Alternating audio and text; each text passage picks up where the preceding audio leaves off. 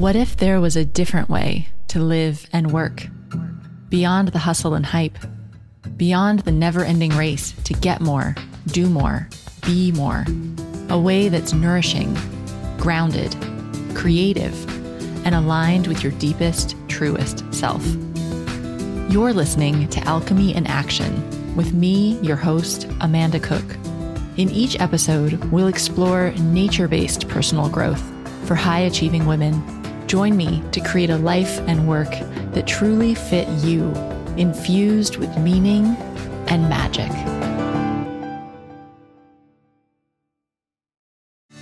Hello, wellpreneurs, and welcome back to this week's episode. This week, we're talking about public speaking.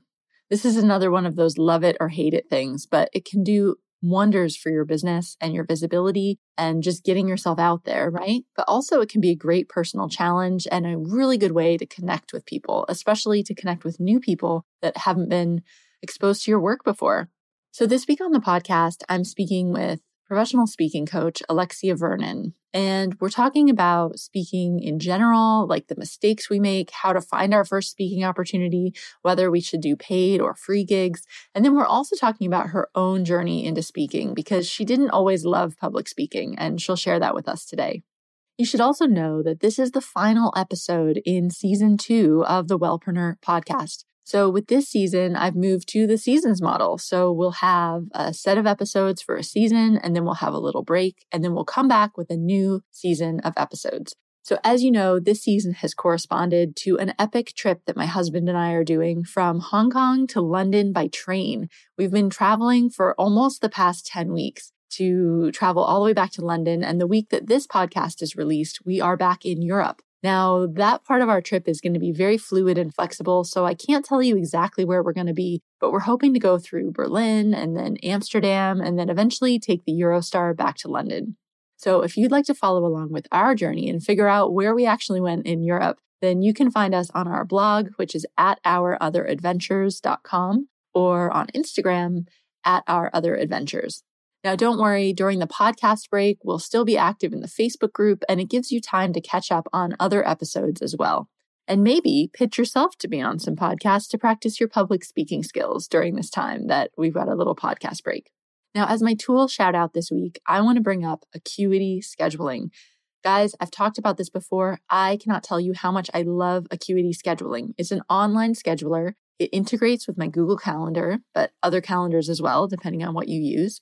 And it makes it super easy for a potential client or a partner to just go onto a website and book an appointment with you and automatically get reminders. Like it saves you so much time from that back and forth and confusion about, well, when are you free and what time zone are you in and da da da. Honestly, You've got more important things to do with your life than go back and forth and try to schedule appointments. So if you haven't tried an online scheduler yet, I'd really recommend checking out Acuity. You can try Acuity at wellpreneuronline.com slash Acuity.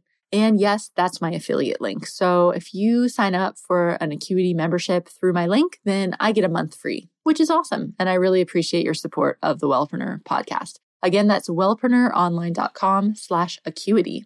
I'd love to hear what you think this week about public speaking and what you've learned, and especially from this episode, where you think you might pitch yourself to be a speaker. So come over into our Wellpreneur community group and let us know. It's just Wellpreneur Community on Facebook. And like I said, I should have pretty good internet access when I'm back in Europe. So I'd love to connect with you over there. Okay, now let's get into this interview with Alexia Vernon about public speaking.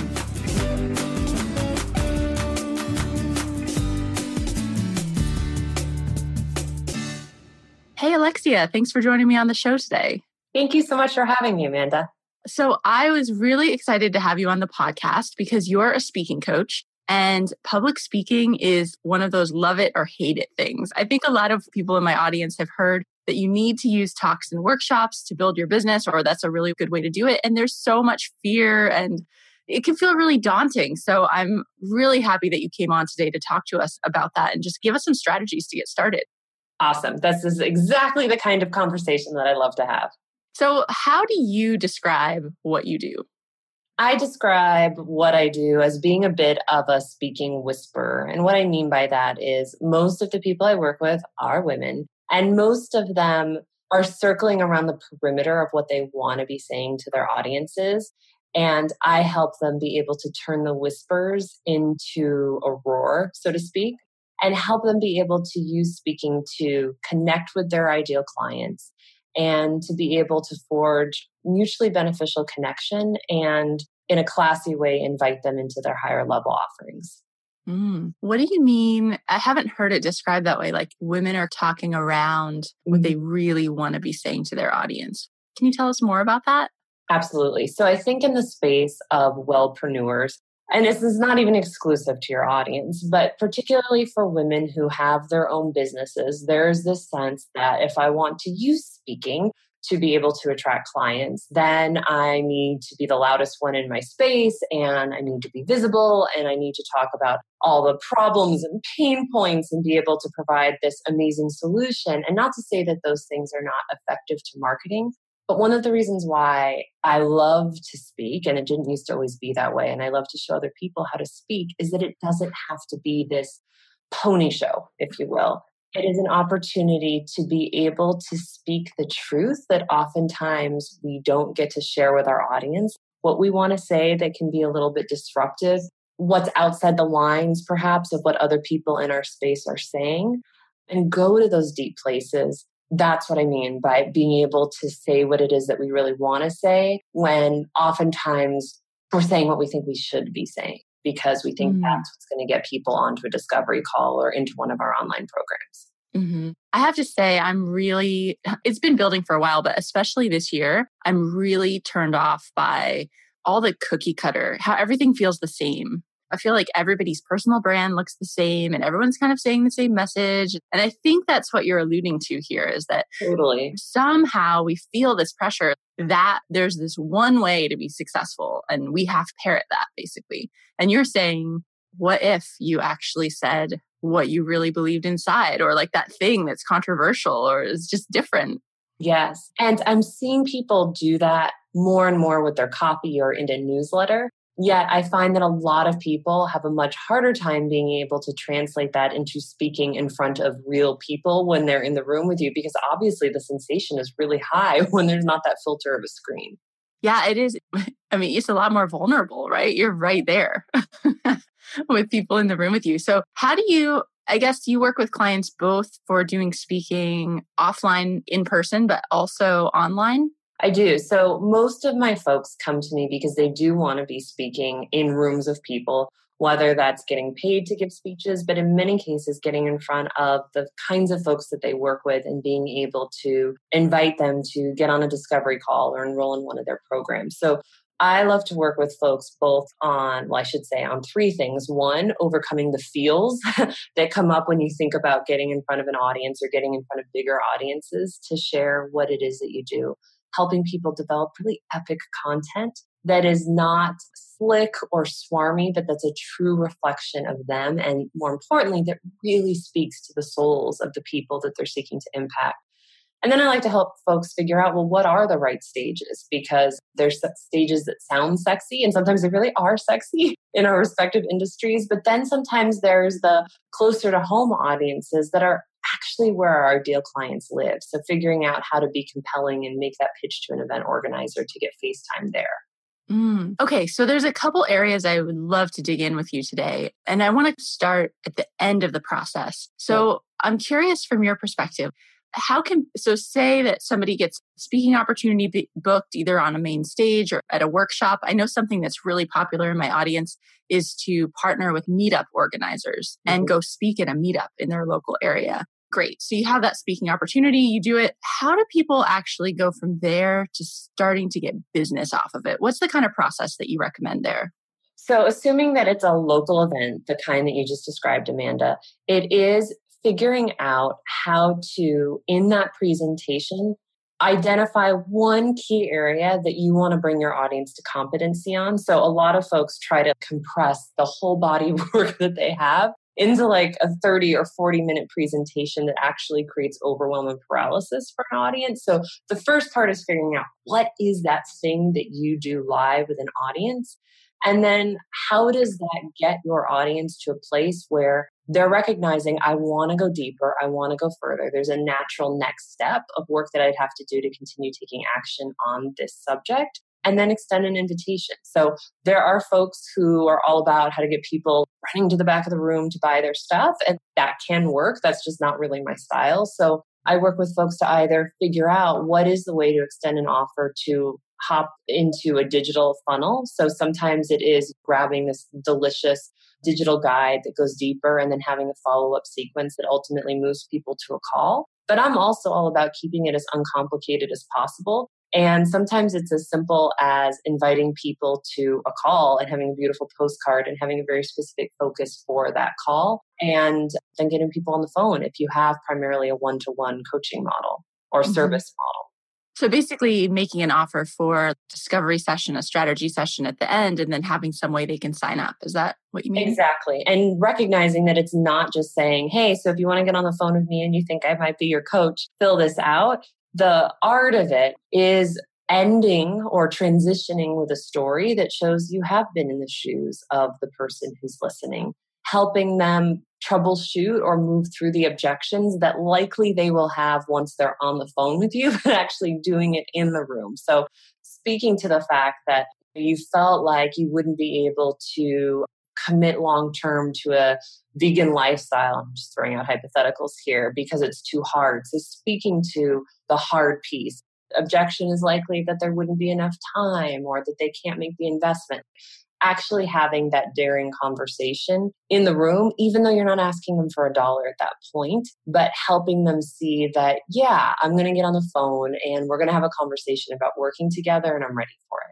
Mm-hmm. I mean, I would imagine that, or at least what I've observed with my clients, is that people are really hesitant to even do that at the end, to even make an offer for anything. I think, especially with a lot of newbies, I see that their first time talking, they'll give a talk and give too much information and then just hope that people will get in touch with them afterwards to learn more. I know. I probably spent three to four years doing that, and it's not very lucrative because you'll get that outlier who's like, "You were great. Can I have more?" But most people will tell you that was great, but nothing will happen unless you have a process in place. And I'm all about keeping things uncomplicated, but I'm also about having a structure because it actually serves not just you, but it serves your audience. Because if they're all lit up and they're like, I see all these possibilities, and then you don't give them a natural next step, you might have inspired the heck out of them, but you haven't actually transformed them. You're not leading them to any kind of lasting change, which this might sound a little bit harsh, but I actually think when we are so stuck in our own limiting beliefs, our own money story, and we're scared, it's somewhat selfish because we're not taking people as far as we could take them. Now, you mentioned, and I really liked this, ending with a personal story. Mm-hmm. And that's something else that I think people are really uncomfortable doing. It feels more comfortable to stand up there and give out a bunch of facts, give people as much information as you can in that hour or in that whatever the time period is that you have versus sharing something really personal. So, what do you think about that? So, anybody who hangs out in my corner for any length of time knows that I'm not a big fan of fancy pants slide decks and over educating people. The reason somebody is in a room with you is to experience what I like to think of as a soul stirring experience. They're lit up because if they just needed education, they could go online and they could read stuff. But if they're in the room with you, I think you don't just have an opportunity, but you have a responsibility to utilize that face to face framework that you have to do something different and special. So I do recommend interweaving stories throughout. So, typically beginning with a story that has some kind of what I call come to Jesus moment in it. And this is not religious at all, but it's a story that is either your story or it could be a client story. But typically, it works best when it's your story that is a story where you broke down and as a result of breaking down you had some kind of breakthrough. It questioned your faith. Sometimes it was what led you oftentimes it's what led you to the work that you're doing and how you're serving in the world right now. And where a lot of people get this wrong because i think most of us have this understanding that we should tell some kind of story that we make the story about us and we don't actually give it over to our audience. So in creating that talk you want to actually ask questions of your audience that let them have their own aha moment, even if they haven't lived through the exact situation that you have. And from there, that's when you can start to go into speaking to their pain point or the problem that they have and identifying one foundational solution. In that, still giving stories, still giving examples, being provocative, asking questions. If you are in the healing space, giving people opportunities to have visualizations or to actually develop some tools, not too many tools, three max. And then as you start to transition into where you can go from there, the key is coming right back to story. And usually there it's some kind of story of resistance. Sometimes it's revisiting that initial story in a new way. So maybe it took you three to four years, like it did for me, to ever actually give an offer in front of an audience. So my first story might be, well, it often is, the first time I gave a speech and how I had headgear and kids laughed at me and how it created this whole story that I couldn't get up in front of people. But now when I come back around, the story is about how long it took me to actually extend an offer and how important I realize doing so is now, not just for me to stand in my value, but to invite other people to stand in theirs. So it's being able to do that story as we've talked about, and then also letting people know what's actually going to happen on that call and letting your calls be amazing experiences that people are super psyched to want to get on. Awesome. I'm really curious about your opinion on this. What about should you charge people to come to one of your speaking events? That's a topic that comes up a lot. Is there any benefit in actually having people pay to attend, or should you just do free events? So, this is a great question. And I hate to say it's complicated, but it is because I don't have one answer. I'll share with you what makes it complicated. So, whenever people pay for anything, they're more likely to show up. So, from that standpoint, I like when people have some investment in your event. And it's one of the reasons why even a lot of small groups professional associations, whether it's the National Association of Women Business Owners or your E Women chapter, they have fees depending on where you are in the country or in the world. That fee can be as low as $15, $25. Sometimes it's more like $50. Now, as a speaker, you don't get that fee. The event organizer does. But I like those events because those people are showing up and they're showing up in a way where they've got some skin in the game. Now, if you're self producing an event, I similarly recommend that you have some kind of fee attached. And there, it's all about the positioning. So if you just say, come hear me give a talk, usually that's not going to command a top dollar. But if you're framing it as a two or three hour workshop, and as a workshop, you're very clear on what the takeaways are. There's some interaction. People are going to get up, they're going to try some of these new strategies and techniques. Maybe they're going to create a plan. Then I do recommend monetizing that. Now, as you mentioned a little bit earlier, Amanda, like you have people who are going to meetup groups and the meetup groups are free. And so there you have to vet a little bit more that meetup group to make sure is my ideal client really in that audience or is this a bunch of people who are in the freemium model where they'll show up to anything free but the minute you start to talk about investment like they're out because i see that unfortunately with a lot of the meetup groups not all but some in which case it might sound great that you're getting in front of an audience of 50 people if it's a really active group. But if it's not a culture where people go on and actually pay for things, then you might be better served having a small workshop that you self produce with 10 to 15 people, but it's your audience and you've primed them to invest. Yeah, really good point. Although, probably if it's your first speaking opportunity, just talk wherever, really, right? Yes. Like if yeah. your primary goal is to get over the resistance and get comfortable being seen, take the speaking opportunities. Yeah. that are most immediately in front of you, whether it's a meetup, a Rotary Club, a philanthropic organization that needs inspirational speakers to come in and talk to clients. Like there's totally a season for that. But also give yourself permission not to stay in that season for too long. And mm. think about are there other entrepreneurs in your community who are adjacent to you. So I'm not a big fan when I hear multiple like a health coach and an acupuncturist get together and they do a workshop where then it's okay this is sort of awkward because most likely people in that audience are going to choose health coach or acupuncturist but i'm going to take it out of the wellness space for a minute let's say you are a lawyer and you're partnering with a CPA, that can be a really great partnership where you both pull audiences, you come together, you do some kind of business planning workshop because you can't have a lawyer without a CPA and vice versa. You need a CPA and a lawyer. So finding those people who are adjacent, who have a similar audience, but you're probably not competing for that client. I'm wondering, have you had any really bad speaking events that you could share? Oh my gosh. Yeah. I've been speaking since professionally since I was 19 years old. And let's just say I'm not 19 years old anymore. um, it's been almost 20 years. So yeah, there've been a lot in there. What kind of story do you want specifically? I don't know, something that I guess I'm thinking maybe one of your first ones where you just didn't really know what you're doing or you were speaking to totally the wrong audience. Yeah. So I'm actually, I asked you, what do you want? But I feel like a story that I told to my mastermind group recently that is not as long ago as I wish that I was, given how long I've been doing this. But it happened maybe seven or eight years ago.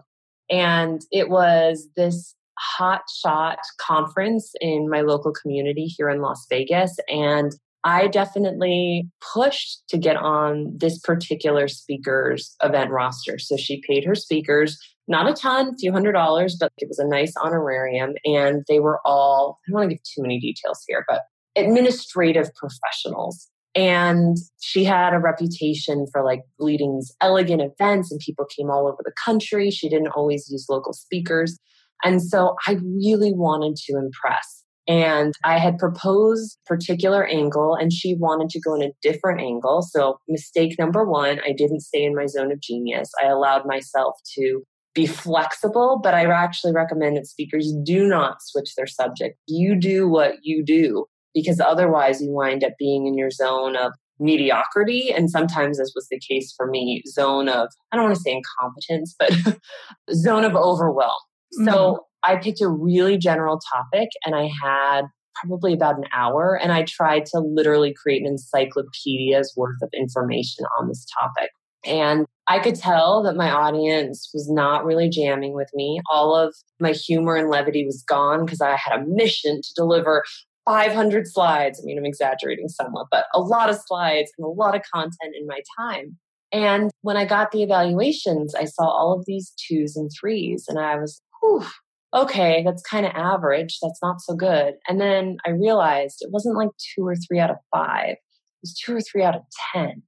And then I started reading some of the comments, and I got comments like, if only I could listen to you when it was close to going to sleep, because then you would have cured my insomnia. That was so boring. and that was refreshing. Oh my God. I, to this day, I would much rather, and I sometimes get this, have people who are like, I disagree, but you were entertaining and I respected you and I understand where you're coming from. So, yeah, that one was a miss. Oh a huge wake up call to throw out 75%, literally 75% of what I think I should say to an audience. And I do this online as well as when I'm getting in front of a live audience to slow down and go deep rather than circumvent and do a lot of things, but give people a lot of shallow information that doesn't stick. Oh, awesome. Yeah. Thank you for sharing that. I don't usually do this because it's your interview, but I just want to share mine actually because yeah. I think it would fit in really well. And I'm just doing this because we all have these bad experiences. So when I first became, I had a natural beauty blog that had a good amount of followers. And when I first became a health coach, I got an invitation to speak at a mom and baby fair and it was going to be paid. And I was like, this is amazing. Now I don't have children, right? And so that, and moms and babies, like that is not at all my target audience, nor do I know anything about it. But I was really flattered to be invited to speak. And plus, it was paid a little bit. So I went up there. It was a couple hours away. So I prepared this whole talk. I prepared handouts, all this stuff. I go up there and I'm getting ready for my talk. There's like a room where all the speakers are. It's like a big expo, and then there's a speaking room off to the side. And the talk before mine, the room is absolutely packed full with people, moms and kids and everything. Well, then that talk finishes and literally the entire room empties out except for one lady with five kids. and that was for me. And it was horrible. And I had to get up and give my whole talk to this one lady with all these little kids running around who wasn't even paying attention to me because she was trying to watch all of her little kids. And that was it. And then basically the organizer didn't pay me afterwards, which I think is because not enough people showed up. So I basically wasted my whole day, didn't get paid. It was really embarrassing. I think the thing was I was speaking on a topic that I wasn't comfortable with. And so that to me, I remember being on the train on the way home afterwards. And I just thought, wow, this was a really great lesson. Never to accept an opportunity that didn't feel aligned mm-hmm. with, with me. And I think that's why people didn't show up too. It was just not at all my audience. So that was awkward and painful, but um, and I think it happens to everyone. Money on the table, make sure that there's an agreement. Yeah, exactly right. I mean, that was just such a big learning experience all around. So never and you survived, and here you are. And I survived, and now it's funny, and I've learned a lot. So anyway, cool. Okay, so what are some of the mistakes that you see beginner speakers making?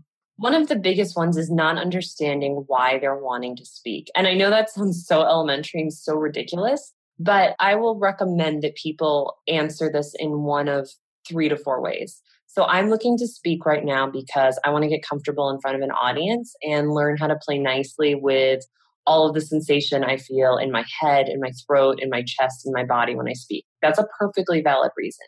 However, for other people, it's I want to speak because I want to get in front of my ideal clients. So if you know that, you're going to filter speaking opportunities very differently and you're not going to go off message because if you do, that's not going to connect with your target audience.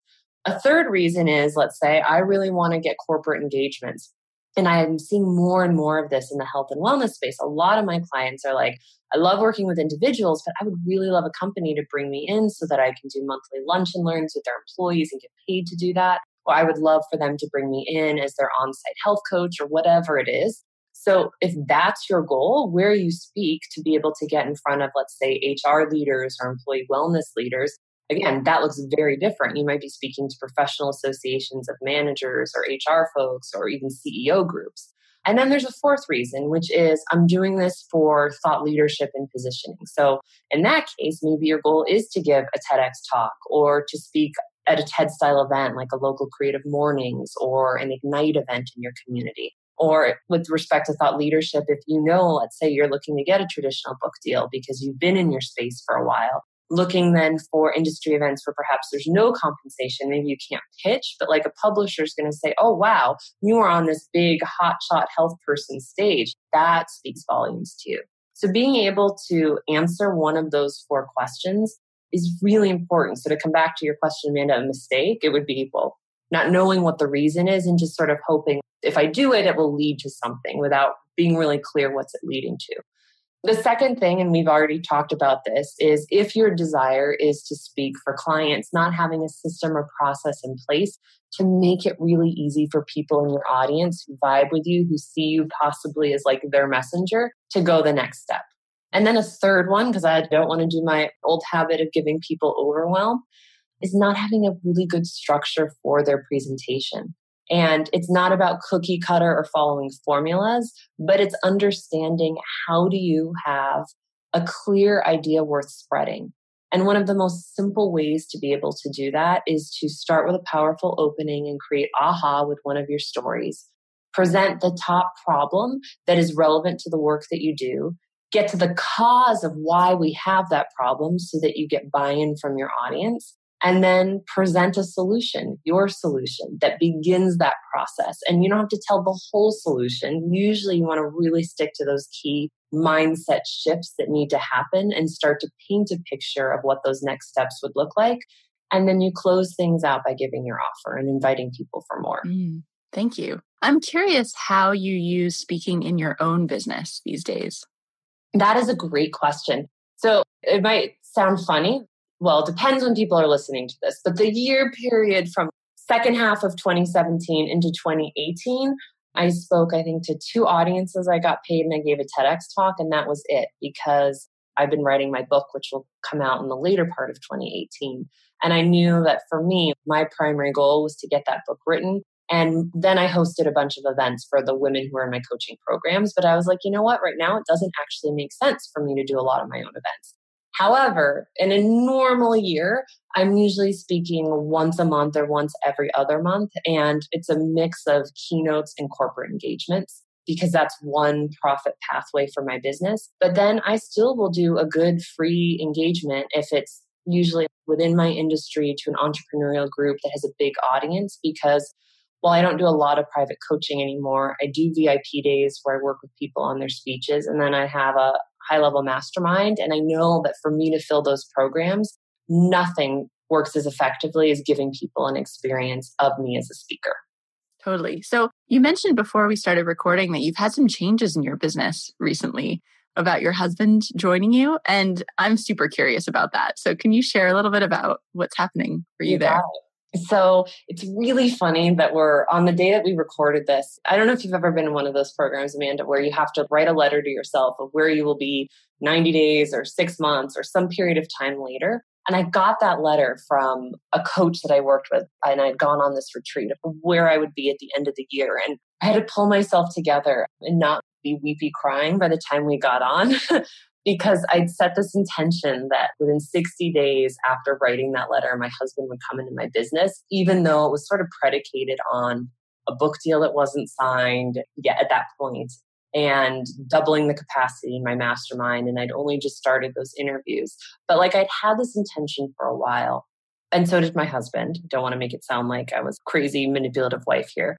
But that we both had a vision of who we wanted to be as parents. We just have one kiddo, but also who we wanted to be in terms of our relationship. And although I can be location independent or flexible in terms of the work that I do, I do a fair amount offline here in Vegas where I bring groups here. But he was working as a wildlife biologist an environmental consulting firm. And most weeks, Monday to Friday, he was in another state supervising crews. And while he enjoyed his work and his company took amazing care of him. The reality was that for the last few years, I'd been the primary breadwinner and that the distance was not good for our family as a whole. Like the two of us could kind of deal with it, but we were just starting to see things in our daughter that we didn't like in terms of her not being as bonded to him when he would come home on weekends. So we knew from a revenue standpoint what that needed to look like for me in order for us to feel comfortable. And I'm someone who's somewhat risk averse, so it took a while. But then there was also that piece of what does it look like in terms of us being together all of the time? And what does his role look like? Because he's used to managing a huge team. And how does he feel significant and not like, okay, I just joined my wife's company that's about women speaking empowerment? Like, how do I fit into this? So I can't tell you that like we've ironed out every single piece or that this will be what we do together forever. But more often than not, it works and it's been really good for me to trust that even though I've had a virtual team, I've never had a true partner who's helping with every single decision. And when things go wrong, and as we're filming this, it's Mercury retrograde, and we've had some really crazy things we could have never predicted go wrong with our big, robust email management system. But like just being able to have someone who's sharing that burden has been really lovely. Mm, and uh, so I'm curious, do you guys actually work in the same room all day or how have you given yourself some separation, yeah. some personal space? So we have separate office spaces, but truthfully, we spend a lot of time on our couch sitting next to each other on our laptops. And do we do that all day long? No, maybe a couple of hours a day. Because of my mastermind, I do spend three days a week three weeks out of the month coaching people for like half the day. So during that time, I'm definitely in my office, the doors closed, I'm focused on my peeps. But during the other times, we actually do really well sitting next to each other because we just bounce things off of each other all day long. He handles a lot of the back end logistical stuff, managing the team, a lot of the admin support for our clients, but sometimes we'll just have questions and it's so much easier rather than what I've heard from some of our couple friends who work together where they'll like Trello each other or send an email asking a question. It's okay, if you're going to work with your partner, you should enjoy the fact that you can talk to your partner because they're in the same facility as you. Mm-hmm. Oh, that's awesome. That's really exciting. Oh, well, we're getting to the end of our time together, actually. A couple questions just to wrap things up if you could go back, and I know you've been speaking professionally, you said since you were 19, but since your business has really become what it is today, if you could go back and give yourself some advice, what would you tell yourself? Great question. First, I would tell myself to have more fun because when I'm having fun speaking, my audience is having fun too.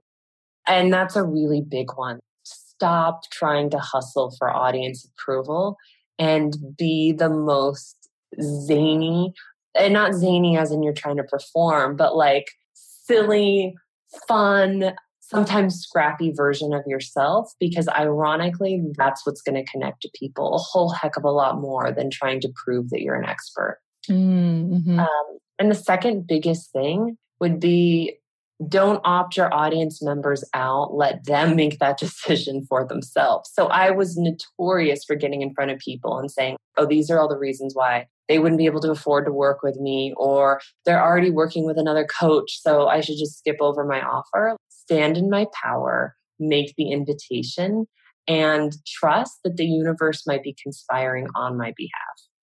Awesome. I love that. Thank you. Alexia, it's been great talking to you. You've given us so many tips and advice, and I'm sure there's going to be a good discussion about speaking back in our Facebook group too, which you're welcome to come over and join with some of the listeners. So, how can people get in touch with you, learn more, go further with your work? So, speaking of Facebook groups, I have one specifically around speaking, no surprises there, called the Spotlight Speaker Salon. And there's a lot of wellness and health and folks that are in there. And I love the group because I can share resources. So a lot of event organizers are constantly sending me things. Hey, Lex, do you have any speakers? So I post that kind of stuff in there. I answer, I don't coach in the group, obviously, but I answer basic questions and people are using each other in the most beautiful way for like opportunities. So that's one way. And then I have a free video training that is evergreen called the Hot Shot Speaker Series. And for anyone who's wondering, okay, I know that I want to speak and I know that I don't want to do it in this cheesy formulaic way, like, but I need some support in figuring out how do I become that soul stirring speaker I know I could be.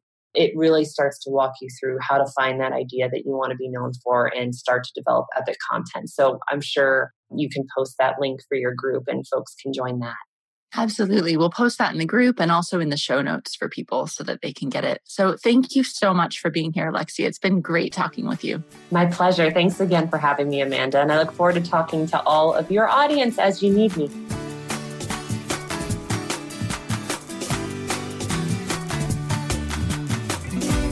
Thanks so much for listening to this episode of the Wellpreneur podcast. You can get all the links in our show notes at wellpreneuronline.com. And this is the final episode in season two. So after this, we're going to take a few weeks break before we come back for season three.